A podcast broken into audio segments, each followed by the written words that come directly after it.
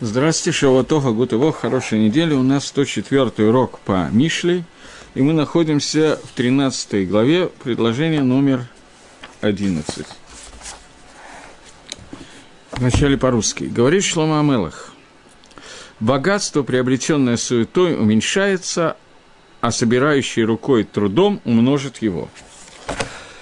Вначале посмотрим, как переводит Мальбим – то есть так вот, как бы простое понимание, которое дает Мальбин. Гон, э, как звучит это на иврите? Гон мегевель и маэт векобец альят ирбе. Множество, которое пустоты, суеты, оно уменьшится, а приобретенное постепенно увеличится. Это дословный перевод. Говорит Мальбин.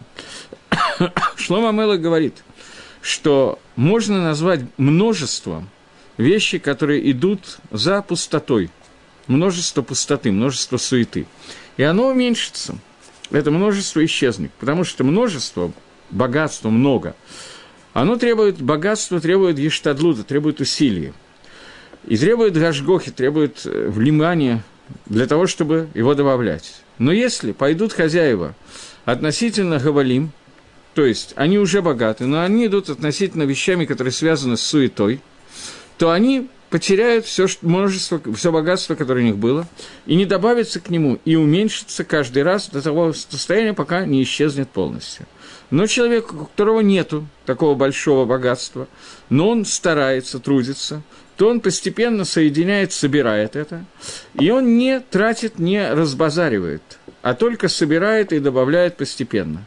И это собирается в его руках с помощью его неустанного труда. И оно добавится, и оно увеличится. И придет к большому богатству. Все это машаль, все это пример относительно занятий Торы. И также большой мудрец, который собрал свою Тору в большом количестве, если он пойдет за суетой этого мира, то оно у него уменьшится, и это богатство, которое Торы, которое у него было, оно будет забыто. И получается, что он э, свою Тору полностью забудет. Но человек, который постоянно учится и постоянно старается и добавляет по чуть-чуть каждый день, его мудрость увеличится, и он станет более богатым. Это комментарий Мальбима, и, в общем, Гаон идет примерно по тому же комментарию. Он говорит, что множество, связанное с Гевелем, с суетой, вы понимаете, что Гевель – это слово «суета», которое все время Шлома Мелах употребляет семь раз в книге Когелет. Гевель, Гавелим, суета, сует – Имеется в виду, что человек, который собрал много, но это множество, это Гевель. Мальбим идет по пути, что у него есть много Торы, но он теперь устремляется к суете и перестает заниматься Торой. Агро говорит, что то, что он собрал, это Гевель. И это не произошло от работы его рук. Оно будет уменьшаться, потому что так же, как легко к нему это пришло, так же легко это от него и уйдет. Грубо говоря, сейчас пока Гаон идет по прямому пониманию того, что написано, не начинает говорить о Торе, а говорит о том, что человек, который выиграл большую сумму денег в казино, он также легко его, ее потратит. ВКБ цальят РБ, но человек, который приобретал постепенно, он будет увеличивать свое богатство. Но человек, который постепенно, по чуть-чуть, посредством тяжелой работы, или работы не обязательно тяжелой своих рук, он увеличивает это – то это у него останется, и это то, что с ним будет. И то же самое с Торой. Как сказали наши мудрецы, а в Кахматьям дали, есть фраза «также мудрость моя стояла у меня, оставалась у меня». Объяснение. Хохма шаламатти б аф амдали. Хохма, которую я учил своим носом, она стояла мне. То есть человек, который старался, вкалывал и тяжело дыша учил Тору, то эта Тора остается у него – Поэтому даже человек, у которого есть множество, но если это приобретено легким путем, а не посредством тяжелой работы, то оно уменьшится, поскольку оно быстро будет забыто. Человек, который выучил какой-то кусочек Торы быстро и легко, поскольку у него большие способности и умение учиться, то это быстро будет забыто. Но то, что собиралось альят, то, что собиралось постепенно, тяжелым трудом Торы, оно РБ, этой Торы останется, ее будет много.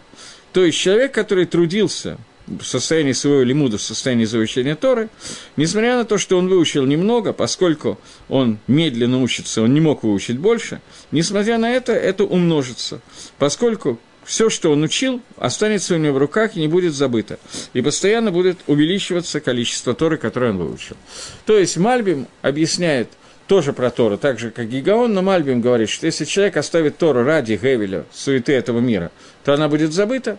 А Гаон говорит, что человек, который недостаточно вкалывал во время изучения Торы, несмотря на то, что ему было все понятно и вроде как он все помнил, это будет забываться значительно быстрее, поскольку добыто оно было легким путем, чем то, над чем человек много времени старался и вкалывал.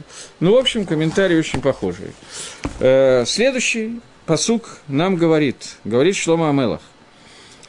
Надежда продолжительная истомляет сердце, а исполнившееся желание – дерево жизни. Начнем с Мальбима. Вначале я читаю этот посук на иврите, поскольку есть люди, которые по-русски не, не находят его. Тохелет мимушаха махалалев. В эцхаем тааваба. Я не знаю, здесь слово «тохелет» переведено словом «надежда», но мы увидим потом, что есть два перевода этого слова. Надежда, которая долго продолжается, она приводит к заболеванию сердца, а дерево жизни, она приводит к тому, что приходит тайва, желание, которое приходит. Говорит товарищ Мальбим так – что есть разница между тохелет и тиква. Есть разница между словом тахелет и словом тиква, хотя и та, и другая называется словом надежда. Есть третье слово, которое похоже на эти два слова, которое называется тайва. Тайва – это стремление к получению удовольствия. Все три слова, в общем, показывает э, одно и то же. Человек хочет получить что-то, что ему очень хочется. Получить удовольствие от какого-то процесса, получить удовольствие от результата чего-то.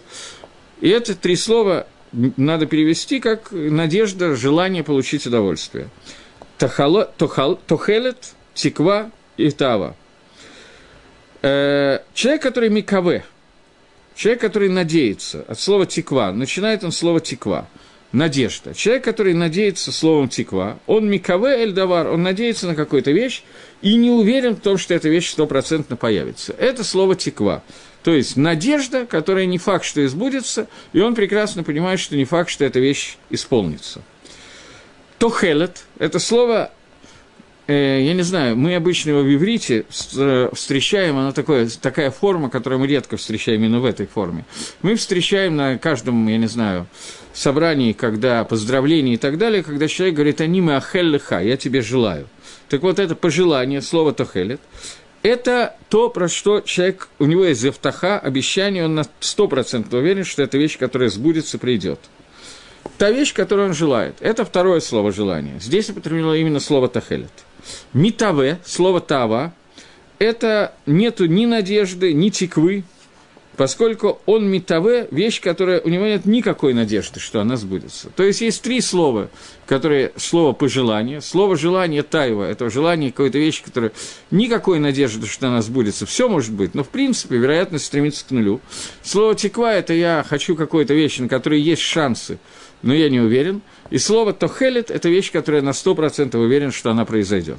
Эти три слова все равно переводятся по-русски одинаково словом «желание». Если вы найдете разные переводы, то найдите. Э, Амнам. А, здесь сказано, говорит Шлома Амелах, что Тохелет, вещь, которую я стопроцентно знаю, что она сбудется, если она продолжается длительное время и не приходит в ближайшее время, а только сбудется когда-то не скоро, то это приводит к заболеванию сердца. Человек ждет, ждет, ждет, ждет, а надежда не сбывается, и ему становится плохо не по себе, вначале не по себе, совсем, потом совсем не по себе. Несмотря на то, что он знает, что это когда-то придет, но сердце начинает болеть, поскольку это не пришло вовремя и не пришло тогда, когда он хотел бы, чтобы это пришло. Тем более, что сердце э, человека, которого проблема с тавой, который желает того, что он, в общем, догадывается, что никогда не сбудется, оно приводит к еще большему заболеванию. И он, э, сердце болит, поскольку таки, такой болезнью, от которой нет лечения, поскольку когда это происходит из хемды, он знает, что это никогда не сбудется, и никаких надежд нету, а все равно хочется. И это э, Таават, э, об этом сказано, Таават Ациль Тамитену. Э, тайва, которая есть у лентяя, она приводит к его смерти, она его убивает. То есть человек, который лентяй, он понимает, что делать он ничего не будет, умный лентяй. Он понимает, что никогда делать ничего не будет, но он сидит и мечтает, и надеется, что типа Манилова в одном из произведений культуры, которое мы когда-то читали в школе.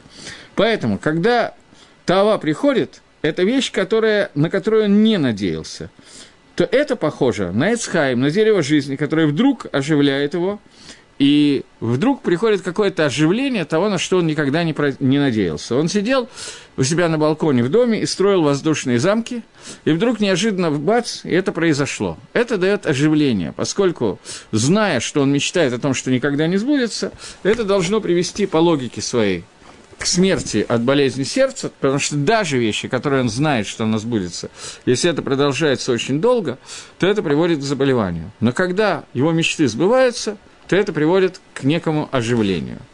Это объяснение, которое дает Мальбин. Гаон, в общем, немножко близко и немножко иначе объясняет так. Что такое тохелет, которое приводит к заболеванию сердца? Уже говорили наши мудрецы в Геморе Брохас Дафламидбейт, что человек, который слишком долго молится – и Маен Батфила. Есть такая вещь, как Юн Тфила, сосредоточенная молитва. Человек, который молится очень долго и сосредоточенно, это приводит к болезни сердца.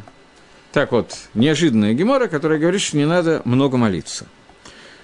Какая такона? Какое исправление, если человек много молился, и вот ему становится плохо из-за этого? Такона исправления, что он должен заняться Торой, как сказано, «Эцхаим тааваба», что когда человек занимается Эцхаем, а Эцхаем – это Тора, дерево жизни, то приходит то, чего он желал. Вейн Эцхайм это Тора. Эцхаймом называют только Тора. Это цитата из Гемора Брахот, который приводит здесь Гаон и говорит, что Тохелет Мимашехет Лев Адам, то есть надежда, она вызывает болезнь сердца человека, это сказано про человека, который июн твила, усердно молится – что человек, который усердно молится, он надеется, что Всевышний услышит его молитву.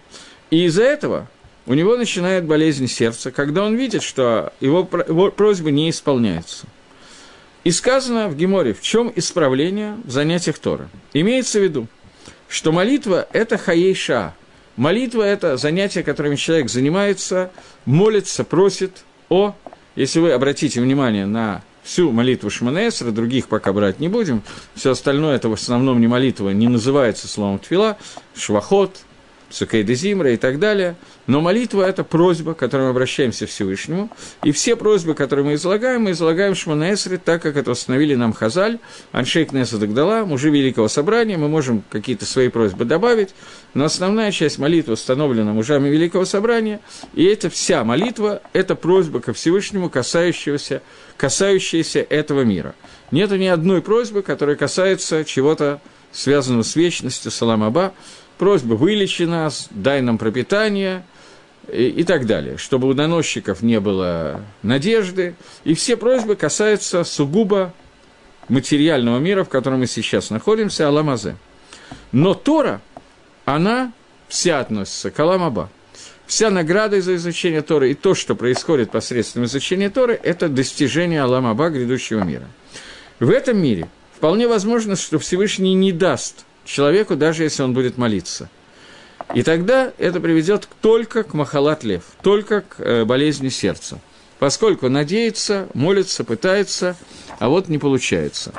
Э, мы учили с вами уже что-то похожее в 10 главе, когда там есть такой посук, такой посук,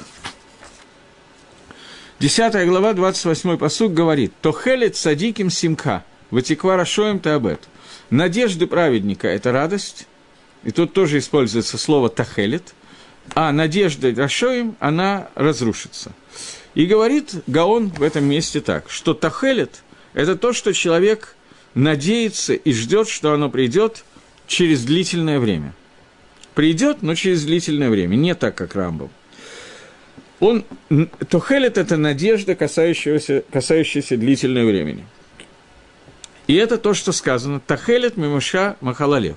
И это он приводит, Гаон приводит наш посуд, который мы сейчас разбираем, разбираем, что надежда, которая длится долго, она приводит к заболеванию сердца. Тиква это другой вид надежды, это то, что человек надеется, что придет сразу же, в ближайшее время.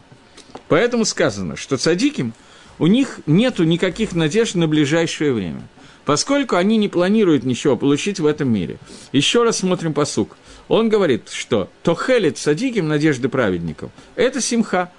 Симха – это то, что остается на Алам Аба, на грядущий мир, то, о чем мы говорили на прошлом уроке – Мишиник насодом марбим басимха. Когда приходит Адар, мы увеличиваем радость, и настоящая радость – это радость, э, когда Ицкак, он будет радоваться, он будет смеяться, это будущее время, это то, что касается Аламаба, когда есть симха аметит. Это то, что цадиким. Цадиким надеются, вся их надежда, она касается Аламаба. Хорошо им понятно, что надеются на сегодня, и эта их надежда пропадет, поскольку весь Аламазе тоже когда-то проводет. Тиква – это то, что человек надеется, что придет ему сразу же, в ближайшее время. И цадиким не имеют надежд и не ждут получить награды в этом мире. Но только они надеются на Всевышнего, что он даст им награду, хорошую награду в Аламаба. И это то, что, то о чем говорится Тахелет Садиким, говорит Гаон. Оно идет к Симхе, то есть он будет, он уверен в награде, и эта награда будет в Аламаба. Я не знаю, халек ли здесь Гаона Рамбама, потому что единственное, в чем мы можем быть уверены на 100%, Рамбам переводит слово «тохелет» – это надежда, которая стопроцентно сбудется, про которую я знаю, что она сбудется. Единственное, про что мы можем знать, что сбудется, это автоха, обещание Всевышнего, что любая митсва и любая Тора даст награду человеку в Аламаба. Правда, тут надо знать, что это стопроцентно случится, если мы не согрешим определенным образом. Но когда речь идет про цадиким, то они более или менее знают, о чем идет речь. И это сказано Орзарух Луцадику Лишрейц Лисимха, то есть есть распростертый свет, сильный свет у праведника, а для прямых сердцем есть симха, это радость. Тикват Рашоим объясняет Гаон, что это то, что они хотят получать тут же, и это пропадет, потому что вся, весь путь Рашоим, он ничего не даст, он растворится во в никуда. Продолжим, как Гаон объясняет у нас. Он говорит, что об этом сказано, что Майта Канота, человек, который надеется на награду в этом мире и очень сильно молится, здесь речь идет не о Раше, как в 10 главе, а об относительно правильном человеке, который просит у Всевышнего и понимает, что все, что есть в этом мире, есть от Творца. И он просит Всевышнего различные просьбы этого мира, и как бы он ничего такого плохого не делает, он только сосредоточенно молится, но в результате он молится день, два, год, четыре, видит, что как-то вот просьбу он просил, а вот, э, а вот и ныне там. Поэтому у него начинает болеть или побаливать сердце. И это происходит из-за того, что он слишком надеется на получение этих наград в этом мире, а настоящий Тахелит, как написал нам Гаон в 10 главе, это надежды на схар, на награду в будущем мире, а не в этом мире. Поэтому майта канота, какая такона, как можно вылечить сердце, как можно исправить этого человека, имеется в виду, что как можно этому человеку перейти в новый разряд, где его тахелит будет стопроцентной уверенности, которая не будет скоро, но на сто процентов, он будет заниматься Торой, говорит Шломо Амелах. И это Алам Аба. Тора дает и дело в будущем мире – и тогда бы вода на все сто процентов сбудется его тава. Здесь уже употреблено новое слово. Я возвращаюсь к самому посуку. Посук говорит, то хелет мимушехат махалат лев, что надежды, которые долго не сбываются от очень сосредоточенных молитв, приводят к болезни сердца. Но Эцкаем, то есть Тора, она приводит тайву, которая приводит. Что имеется в виду? Эцкаем – это тава, которая приходит – в Геморе Брохас и в Зогаре есть два места, где это написано. Майн. Что делать человеку, когда он, который хочет, чтобы Всевышний принял его молитвы? Человек молится, а молитвы не принимаются, не, не получается. Что делать? Говорит Гемора Иштадель Дарайса. Пусть он сделает Иштадлут попытку в занятиях Торы. Что Тора – это Эсхайм, это дерево жизни, и тогда это тава, которая приходит, это таево желание, которое сбывается – Таким образом, э, в переводе Вильнюсского Гаона этот посуг звучит таким образом, что человек, который занимается тем, что он очень усердно надеется на награду от Всевышнего в этом мире, поэтому он увеличивает молитву, сосредоточится молится и так далее. Когда это не происходит, то он получает даже не по голове, а по сердцу, и сердце начинает болеть. Единственное такона – это сделать так, чтобы он начал заниматься Торой, которая дает награду в будущем мире, и тогда его надежды, они изменят вектор направления от ближайшего времени к длительному времени, то есть от Аламазе к Аламаба, и это то, что исполнится, и поскольку он не ждет, что это произойдет прямо сейчас, то сердечко перестанет пошаливать, и оно будет ныть уже по другому поводу, по поводу того, получит он Аламаба или нет, а поскольку эта вещь отдаленная, он не ждет получения его сейчас, то это уберет от него те проблемы, которые у него были из-за того, что он надеялся на награду Всевышнего в этом мире, а мы знаем, что награда Всевышнего в этом мире иногда приходит, иногда нет, это зависит от многих вещей, в частности от Мазаля, а может быть из каких-то расчетов, которые мы не можем сами рассчитать и должны оставить их Творцу. Здесь, к слову Тора Кецхаем, Шлома Амелах использует слово «таава», приходит «таева», желание. Это одна из таких, одно из таких мест, которые надо попытаться каким-то образом понять, Тайва – это обычное слово, которое использует Шлома Амелах в этой книге Мишли, все время по отношению к двум нашим, занот, к двум женщинам-блудницам, одну из которых зовут Хемда и другую Тайва. Правда, мы уже энное количество времени, мы знаем, что Мишли Шлома Амелах разделили на три книги, и этим занималась другая книга, первая книга в основном, а мы сейчас уже находимся в книге номер два, и здесь практически – не упоминается ни Тайва, ни Хемда. И несмотря на то, что это три разные книги, три разные темы, тем не менее, лашон язык должен быть более или менее один и тот же, язык Танаха. И когда мы говорим о Хемде и Тайве, то мы говорим о женщинах-блудницах. Поэтому здесь вдруг Тора называется Тава, Эцхайм называется Тайвой, что требует некоторого июна, требует некоторого понимания. Для того, чтобы как-то объяснить это, я приведу Гемору, который я приводил уже – но что делать? Поскольку мы учим очень похожие темы, то естественно, что некоторые комментарии должны повторяться, тем более, что я совершенно не уверен, что все слушают все уроки по Мишле, их уже 104, э, мы еще не, дошли до половины книги Мишли. Поэтому э, думаю, что повторить будет не вредно. Есть Гемора, который рассказывает, что когда пророк Нехами и Эзра – построили, то есть они, понятно, что сами не строили, они руководили строительством второго храма, то после построения второго храма Нехамия собрал Аншейк Несад Агдалам уже Великого Собрания, и это написано в пророке Нехамия прямо в Танахе, но более подробно, естественно, с Мидрашим, с Мидрашим рассказано в Геморе, в Геморе Сангедрин рассказано, что... Йома, извините, это Гемора Йома. Рассказано, что Нехамия собрал Аншейк Несрагдала, и они помолились по поводу того, чтобы Всевышний убрал Ецер Авойдезоры, убрал Ецер э, стремление людей служить Авойдезоре. И они помолились, и их трехдневный пост завершился тем, что выскочил из Кодыжик Дашим, из святая святых, выскочил зверек, гур, которого они поймали, засадили в кувшин, запаяли и бросили в море. И таким образом исчез Ецер, стремление людей служить идолу. И сегодня у нас этого Ецера нету. Связано это было с тем, что после того, как во время разрушения первого храма и вся эпоха 70 лет между первым и вторым храмом, несколько пророков еще живы, а последние пророки Эзра, Нехамия, Малахи, Хагай – Малахи был последним из пророков, они закончились в самом начале второго храма, поскольку они как бы остались искры от тех пророчеств, которые были во время первого храма.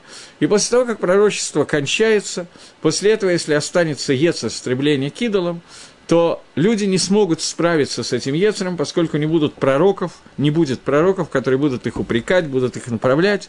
Поэтому Аншейк Неса Дагдала, которые были, половина из них были пророками, половина уже не обладали пророческим даром, они выносят распоряжение о такой молитве, благодаря которой, посту молитве, благодаря которым уничтожается Ета работы Дезора, и он находится на дне моря, то есть он в кувшине, он не выходит наружу.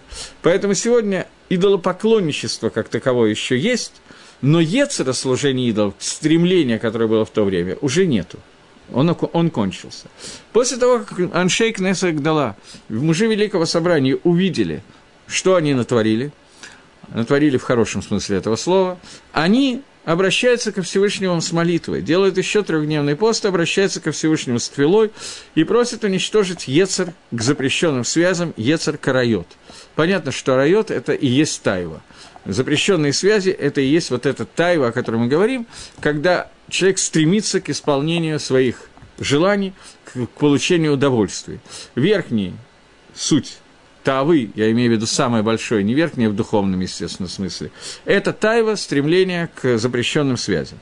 Они молятся, и этот Ецер им тоже удается уничтожить. Проходит какое-то время, и после того, как они уничтожают этот Ецер, проходит трое суток, они видят, что петух не подходит к курице, муж не подходит к жене и так далее, и просто невозможно, мир не может существовать, и они молятся о том, чтобы Тайву вернуть обратно.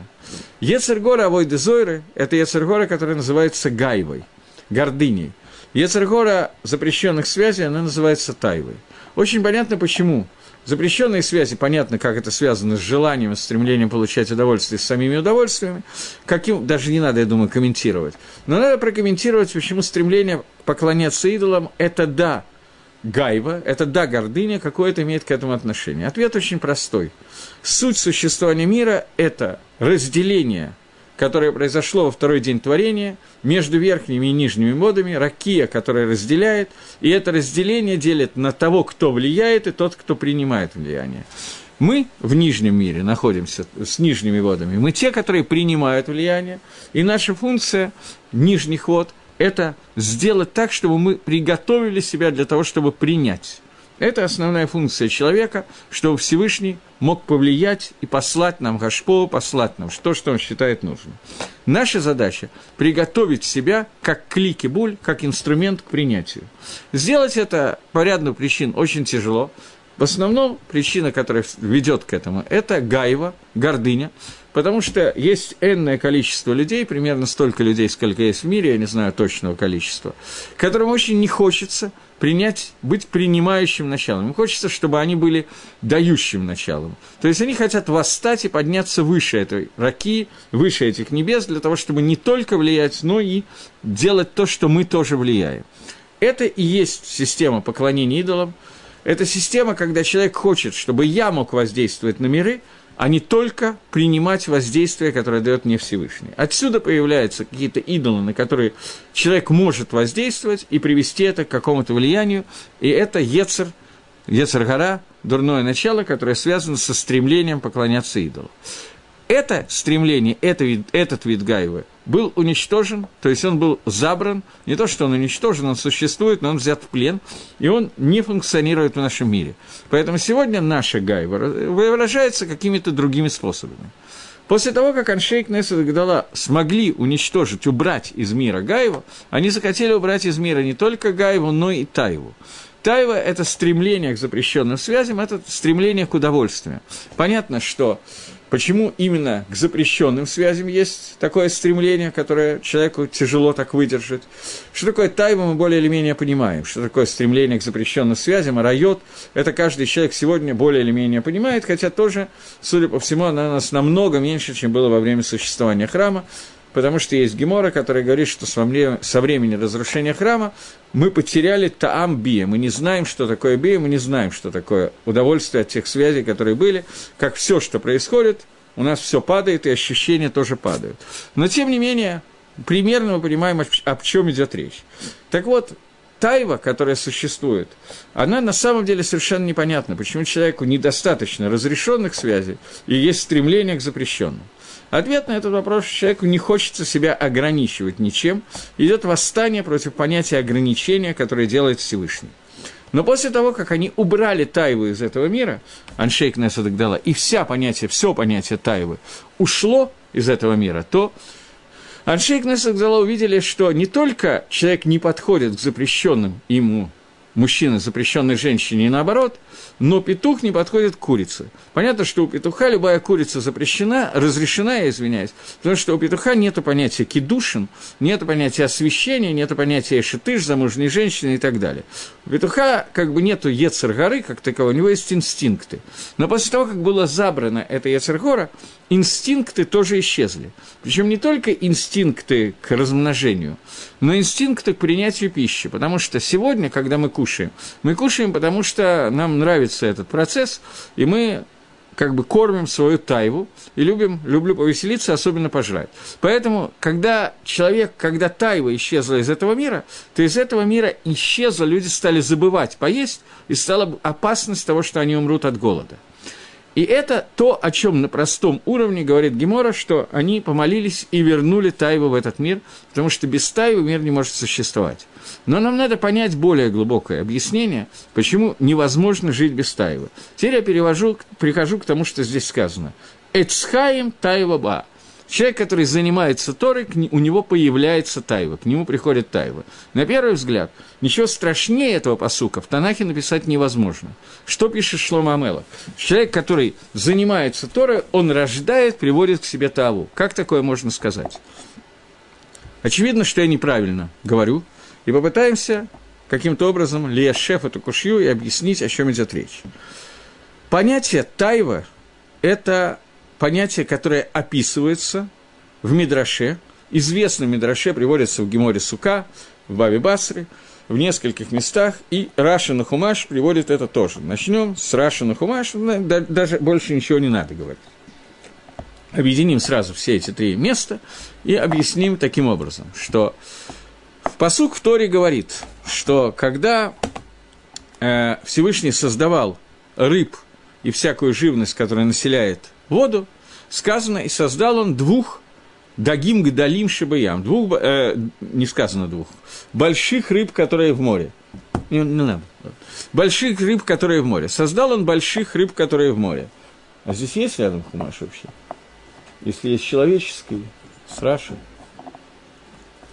Нет, это без Раши. Ну ладно. Что есть? Спасибо, я извиняюсь.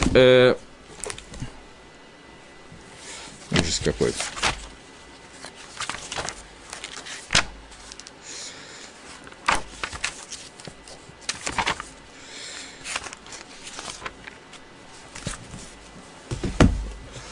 Спасибо, я извиняюсь за сирху. Э, в Паршат Берешит, когда рассказывается о шести дней творения, э, то рассказывается про... Э, сейчас, секундочку. Вот. Рассказывается, искал Всевышний, и шерцу амаем шерец нефиш хая, пусть кишат воды шерецом живой, живой душой, а птица пусть будет на земле и на небесах в небе. И создал Всевышний תנינים גדולים, двух как, э, תנינים גדולים, просто תנינים, дословно в современном иврите, это крокодилы, но понятно, что здесь не крокодилы, и вся душа живое, которая э, наполняет воду по их и так далее, по их видам. Э, תנינים גדולים, говорит Раши. Это דגים גדולים שבים, большие рыбы, которые есть в море. Точка. Раши закончил.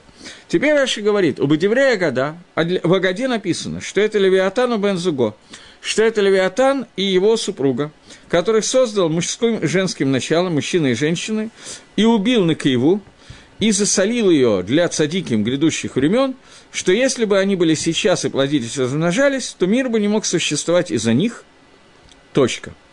Это комментарий, который дает нам Раши. В Геморе Бабабасра и в Геморе э, Сука рассказывается более подробно. Говорится о том, что это Левиатану Бензуго, который создал Всевышний, и в дальнейшем, после того, как придет Мелах Машиах, после того, как будет Язамесим, воскр... э, оживление мертвых, после этого Всевышний сделает пир для праведников, и на этом пиру будут угощать мясом из этого Левиатана – и сука, в которой они будут сидеть, будет сделана из шкуры этого левиатана.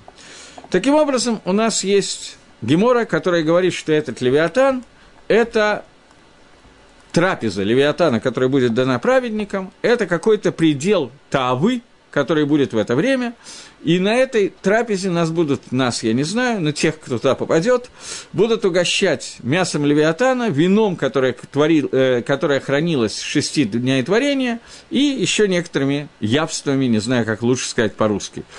Мясом определенного быка, определенного тернеголя и так далее. Будет определенное количество видов еды, которые всем будут выдавать. Кто, кто туда попадет, кого пригласят, пригласительные билеты будут напечатаны отдельно и выданы. И тогда будут приходить только праведники, которые будут питаться этим мясом левиатана. Левиатан происходит от слова «ливи», «лавая», «проводы».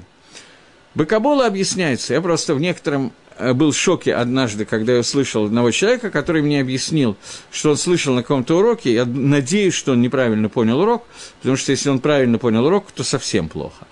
Э, что Магид Шур якобы говорил, что тот, кто давал урок, говорил о том, что написано в этой Агаде, что Всевышний засолил самку Левиатана, а самца потом он убьет и даст праведникам мясо и самца, и самки, а мясо самки уже э, засоленное, уже ждет праведников. И якобы, я повторяю якобы, потому что у меня есть много надежд, что это все ерунда, этот преподаватель Торы говорил о том, что вот здесь написано – что соленое мясо рыбы женского рода вкуснее, чем соленое мясо муж, рыбы мужского рода. Если это было сказано, если кто-то так понимает этого году, то здесь не только волосы, но лысина должна встать дыбом, поскольку, э, я даже думаю, что не надо объяснять почему. Здесь объясняется, он приводил Гемору, где написано, Гемора Бавасра написано, почему Всевышний убрал именно самку, а не самца, потому что это мало тфей – это лучше. Поэтому кто-то перевел, что лучше, это имеется в виду, что соленое мясо ры, самки вкуснее, чем самца. Гизун Тергей пусть так переводит, на здоровье. Но кавана этого, то, что самка и самец имеют не только левиатанов, но и всех, имеют совершенно разную структуру своей работы в этом мире, действия женщины принимать, действия мужчины давать, настоящий кох Кабала, настоящую силу принимать от Всевышнего – Всевышний убрал из этого мира, она будет дана цадиким лаатит лаво, она будет оставлена праведником на грядущие времена, поскольку если оставить самку и самца вместе, то, как говорит Раша, они бы уничтожили весь мир, имеется в виду, что такое левиатан, что такое вкус левиатана, о чем вообще идет речь. Вкус левиатана объясняется у Аризаля, что это таам мицвод, это вкус заповедей, объяснение смысла заповедей. Если сегодня нам откроют смысл заповедей, то есть быцат Захар, быцат Машпия со стороны того, кто влияет, вкус заповеди есть. Но с нашей стороны, поскольку в этом вопросе мы все принимаем влияние, независимо от нашей половой принадлежности, мы, те, кто делает мисвод, но мы не можем сами раскрыть заповеди, он должен быть нам раскрыт, и это будет раскрыто в суке из Левиатана, когда нам дадут мясо Левиатана, и это та сауда, та награда праведникам, которые праведники получат, то же самое яин, вино, гематрия, числовое значение слова вино, это тайна, сот. Нам будут раскрыты смысл всех заповедей, и не просто всех заповедей, нам будет показано, я все время говорю нам, очень потому что хочется оказаться в том собрании, которое в этот момент произойдет, хотя на самом деле надо немножечко вот на эту тему хорошо молиться и учиться, потому что тут фирма гарантии не дает. Но тем, кто туда попадет, тем будет раскрыт не только смысл заповедей, что такое надевание тфилин, и что такое надевание талоса, и что такое соблюдение суббота. Но людям будет показано каждому и каждому, как каждый шаббат и каждый тфилин, и каждая митсва, которую они сделали, привели к тикуну, к исправлению, к завершению этого мира, и как каждое действие в этом мире, оно соответствует тому, что произошло во всех мирах. Это Таам Мицвод, и если бы эта самка Левиатана сегодня плавала, то есть сегодня нам был бы дан, мы бы могли получить и увидеть смысл заповедей, то мир не мог бы существовать, потому что у нас исчезла бы свобода выбора. Мы бы понимали настолько ясно каждое действие, что невозможно было не сделать мицву, так же, как невозможно было бы сделать авейру. Это полная потеря свободы выбора, а эй, без этого нет никакого смысла авоиды, службы Всевышнему, поэтому это было забрано от нас и так далее. Это настоящая тайва, которая разрешена и которая является митсвой, это тайва понимания, стремления, желания понять, что происходит в этом мире от каждой митсвы, которую мы делаем, и от той Торы, которую мы учим. Человек, который сегодня учит Тору, учить Тору сегодня без желания, без стремления, без радости, без удовольствия, без тайвы невозможно. Это исключенная вещь. Тора должна привести человека к тайве от изучения Торы. Поэтому здесь сказано тайва в положительном смысле, в хорошем смысле этого слова. Эцхайм приводит к тайве, которая является тайва Сауды Левиатана. Об этом здесь сказано. Таким образом, теперь прочитаем это предложение и сделаем секум этого предложения – то хелет мимушехет, надежды, которые долго не сбываются, даже самые лучшие надежды, надежды на отдаленное время, то есть надежды, они приводят человека к Махалат Лев и объясняет Гаон, что речь идет о тех надеждах, которые человек на, надеется посредством тфилы, то есть о надеждах этого мира. Но дерево жизни, то есть изучение Торы, она приводит к Тааве, к истинному наслаждению, которое приходит посредством него. Она приводит к наслаждению Аламаба, грядущего мира, который должен прийти, где будет открыто нам тайны всех мецвод, которые мы делали. Точка.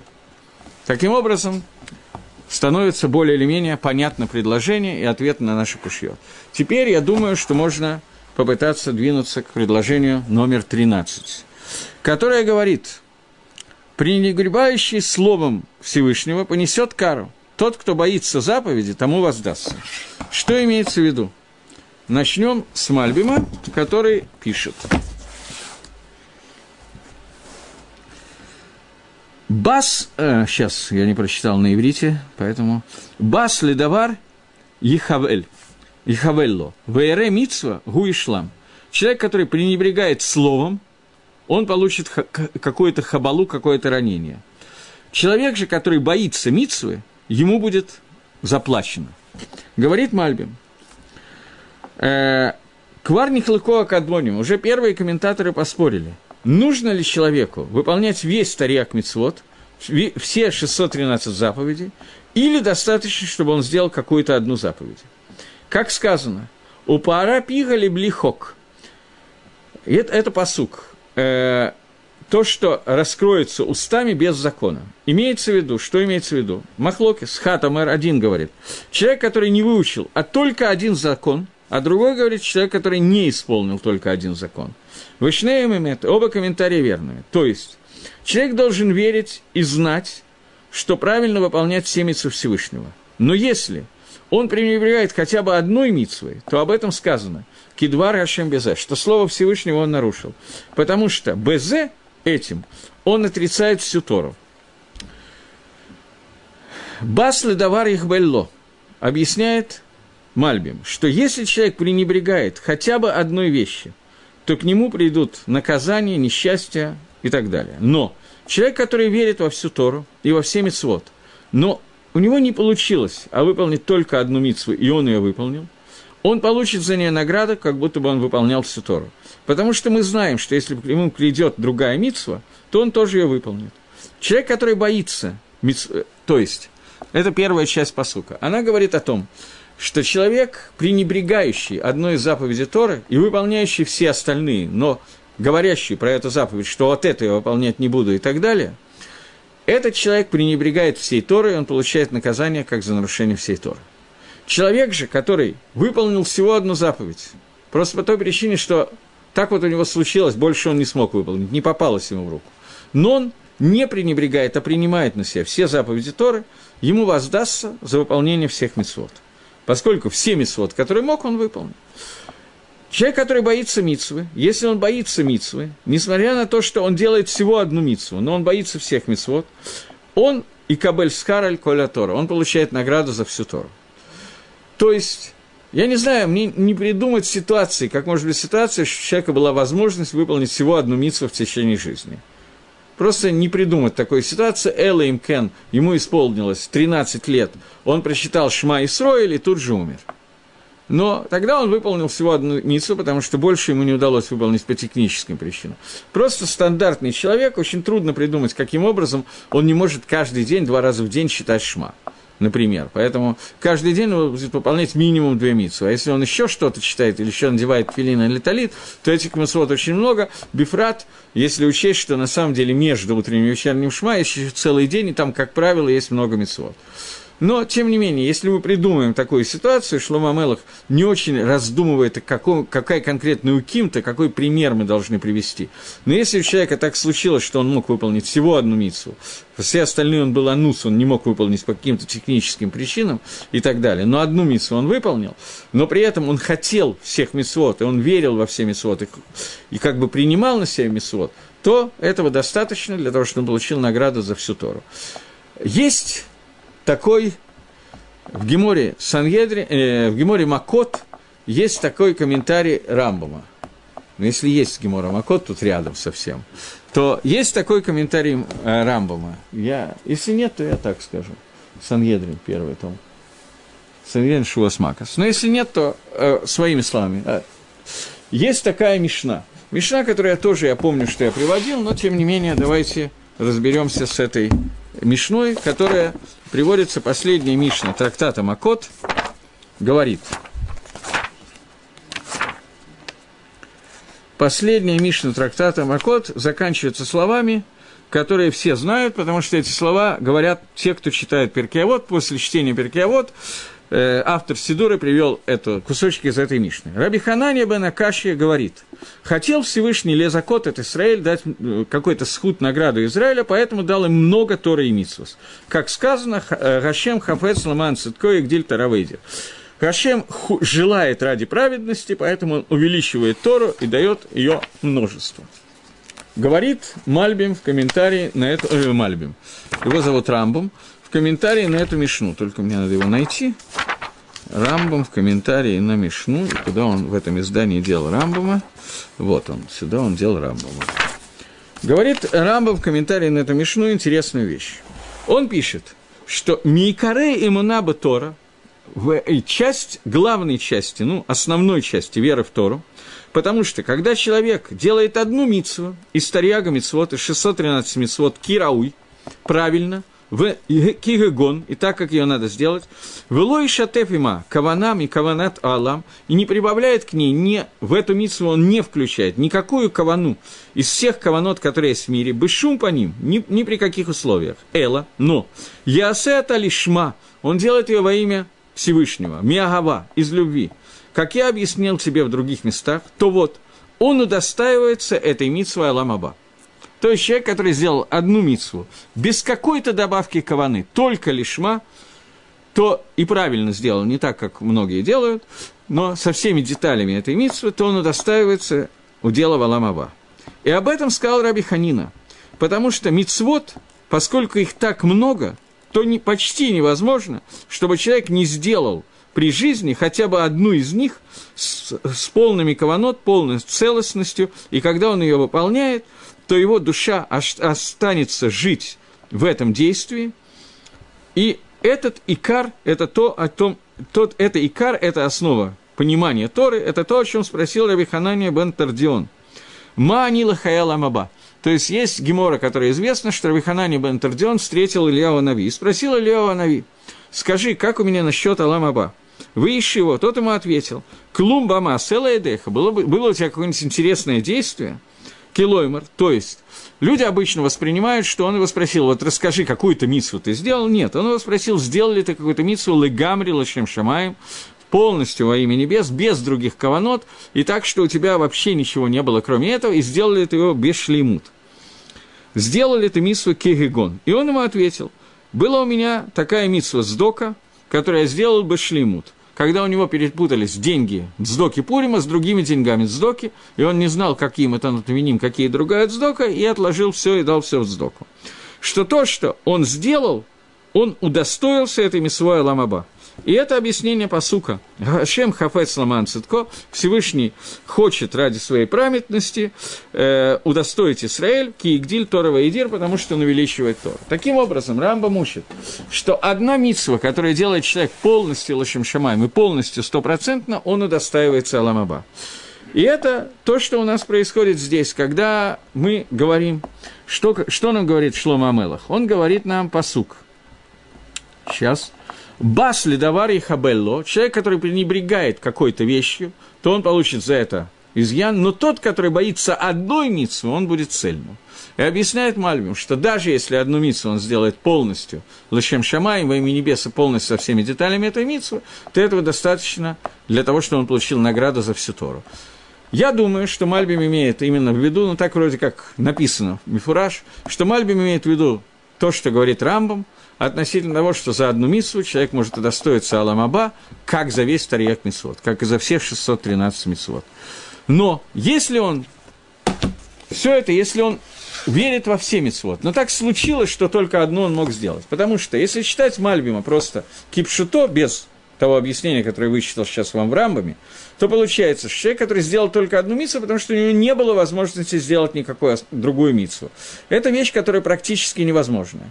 Если совместить Рамбама и Мальбима, то получается очень понятный пшат. Человек сделал только одну мицу, имеется в виду, что он и сделал Шем Шамаем только одну мицу во имя небес. Он ее сделал цельно и полностью. Остальные у него не получилось сделать полностью. Поскольку каждый из тех, кто меня слушает, может легко понять, что очень трудно сделать хоть одну митсву Лашем Шамаем Лыгамри, полностью моими небес, без какой-то каваны, и сделать ее полностью правильно, без какого-либо изъяна, Галвай, чтобы у нас была такая митсва. Рама пишет, что почти невозможно, чтобы он ее не сделал за свою жизнь хотя бы одну митсву. Рабойши Шапира говорил, что ров людей ни разу не сделали ни одной миссу, или чем Шамаем Лагамри, и это большая часть человечества. Он считал, что это и есть Кавана Рамбама, что шансы есть, но сделать это очень трудно. Мне кажется, что Рамбам имеет в виду что-то другое, но я не буду спорить с Рабойши Шапира, Зихрона Левроха. Но, во всяком случае, понятно, что сделать какую-то митсву стопроцентно Лашем Шамаем без всякой другой каваны, это невероятно трудно – и каванот, которые у нас появляются вокруг, они мешают многим-многим мецвод. И бепаштус, пшада пашут – это я тоже слышал от Рафмойши Шапира, Зихрона Левроха, что не бывает митсвы, которая сделана на 99% лошем шамаем. Бывает либо лошем шамаем, либо лолошем шамаем. Либо во имя небес, либо не во имя небес. Один процент дополнительной каваны, это значит, что митсва не была сделана лошем шамаем. Он это доказывал, и доказывал красиво из истории, которую Масилат Ишарим подробно приводит. История, которая была в Геморе Авойда Зойра, когда был человек, которого э, Раби Ханина Бентардиона, с которого приговорили к смертной казни римляне за то, что он преподавал Тору. Его жену приговорили тоже к смертной казни, а его жен, э, дочку ее продали в Бейтзнут, в дом, в публичный дом. А, за что это было с ней сделано? Гемор объясняет, за что, что каждый из них сделал неправильно, за что это было сделано с ней. Она однажды шла во время римского галута по улице города и услышала, как какие-то матриниот, какие-то вельможины женского рода римской национальности разговаривают о том, посмотрите, какие красивые шаги у этой девушки, она идет так, чтобы ее нога не выходила за пределы юбки, для того, чтобы молодые люди не обратили внимания на красоту ее ножки. Она услышала это, услышала, что ее хвалят за такую походку, и стала идти еще лучше – за то, что она показала, что она не делает это лошем шамаем, а делает ради того, чтобы ее похвалили, она удостоилась, в кавычках, такого наказания, что была продана в публичный дом, но ее спас Раби Мейер, все окончилось хэппи-эндом.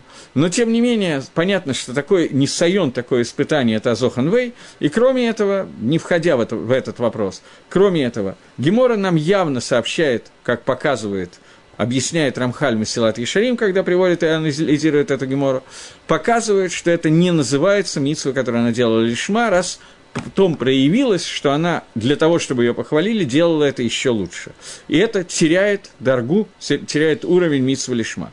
Если учесть это, то понятно, что сделать какую-то митсву полностью лошем шамаем очень трудно, и тогда мальбим становится понятным. Если у человека удалось за всю жизнь сделать только одну митсву, это называется сделать митсву, то он получает награду, как будто он сделал все митцвот, остальные ему не получилось. Но он не отрицает Тора. Но человек, который мивазе Тору, который отрицает какую-то часть Тора, даже все митцвот, которые он делает, они ничего не стоят, и одна митцва все меняет. У нас когда-то много лет назад было в одном из городов, в Ленинграде, была такая история, что был какой-то гиюр, женщина какой-то. Э, моя жена мне потом рассказала, что эта тетенька до гиюра говорила – что она никогда не наденет головной убор. Вот это вот она не готова выйдет замуж, но головной убор она не наденет. И Лихойра, человек, который во время Гиура говорит, что он не будет делать какую-то заповедь, и надо сказать, после того, как она вышла замуж, она действительно его не надела, не собрала, то лихойра, человек, который отрицает хоть одну заповедь Мидарабонан, то это гиюр не засчитывается. Лихойра, я не собираюсь сейчас левсо Галаху, неважно, это уже дела давно минувших дней, предание старины глубокой. Но, тем не менее, Легалоха Лемайса написано, что человек, который принимает на себя Оль Малхут Шамаем без одной митсвы, заповеди без одной заповеди, это принятие заповеди, не принятие заповедей. Это написано про Гиюр в Галахе в Шульханорахе, даже если это легкая митсва Драбона. Здесь нам говорится – а еврей, который не принимает митцвот, ему не надо их принять, чтобы стать евреем, он и без этого еврей, так родился, повезло, не повезло, не имеет значения. Но он такой, от природы. Здесь написано, как говорит Мальбим, что Шлома Амелах имеет в виду, что человек, который пренебрегает одной заповедью, то он как бы отрицает всю Тору, он получит наказание за это. Так учит Мальбим. Гагро учит иначе, и я надеюсь, что мы успеем его прочитать. Гагро коротенький, он говорит, «Бас ледавари хабелло». Человек, который пренебрегает каким-то высказыванием Тору, он заповеди он получит по голове по, по поводу этой заповеди. По голове я не знаю, это я придумал. Говорит Гаон, что есть 248 органов человеческого тела, и каждый из них соответствует какой-то мецве. И каждый орган тела, у него есть жизнь, которую ему дают заповедь, дает заповедь, которая соответствует этому органу. Поэтому человек, который пренебрегает какой-то мецвой, он получает наказание по этому органу за эту мецву. Потому что он сделал сам тем, что он пренебрегает этой заповеди, он сделал так, что этой заповеди для него нету, и, соответственно, этот орган у него нету источника жизни. Но человек, который боится мицвы, ему будет заплачено. Человек, который боится пропустить хоть какую-нибудь мицу, и он хочет выполнить все время и постоянно, ему будет оплачено за всем его органом. То есть Мальбим немножечко более кицани, более здесь идет по такому, чем Гагро плану.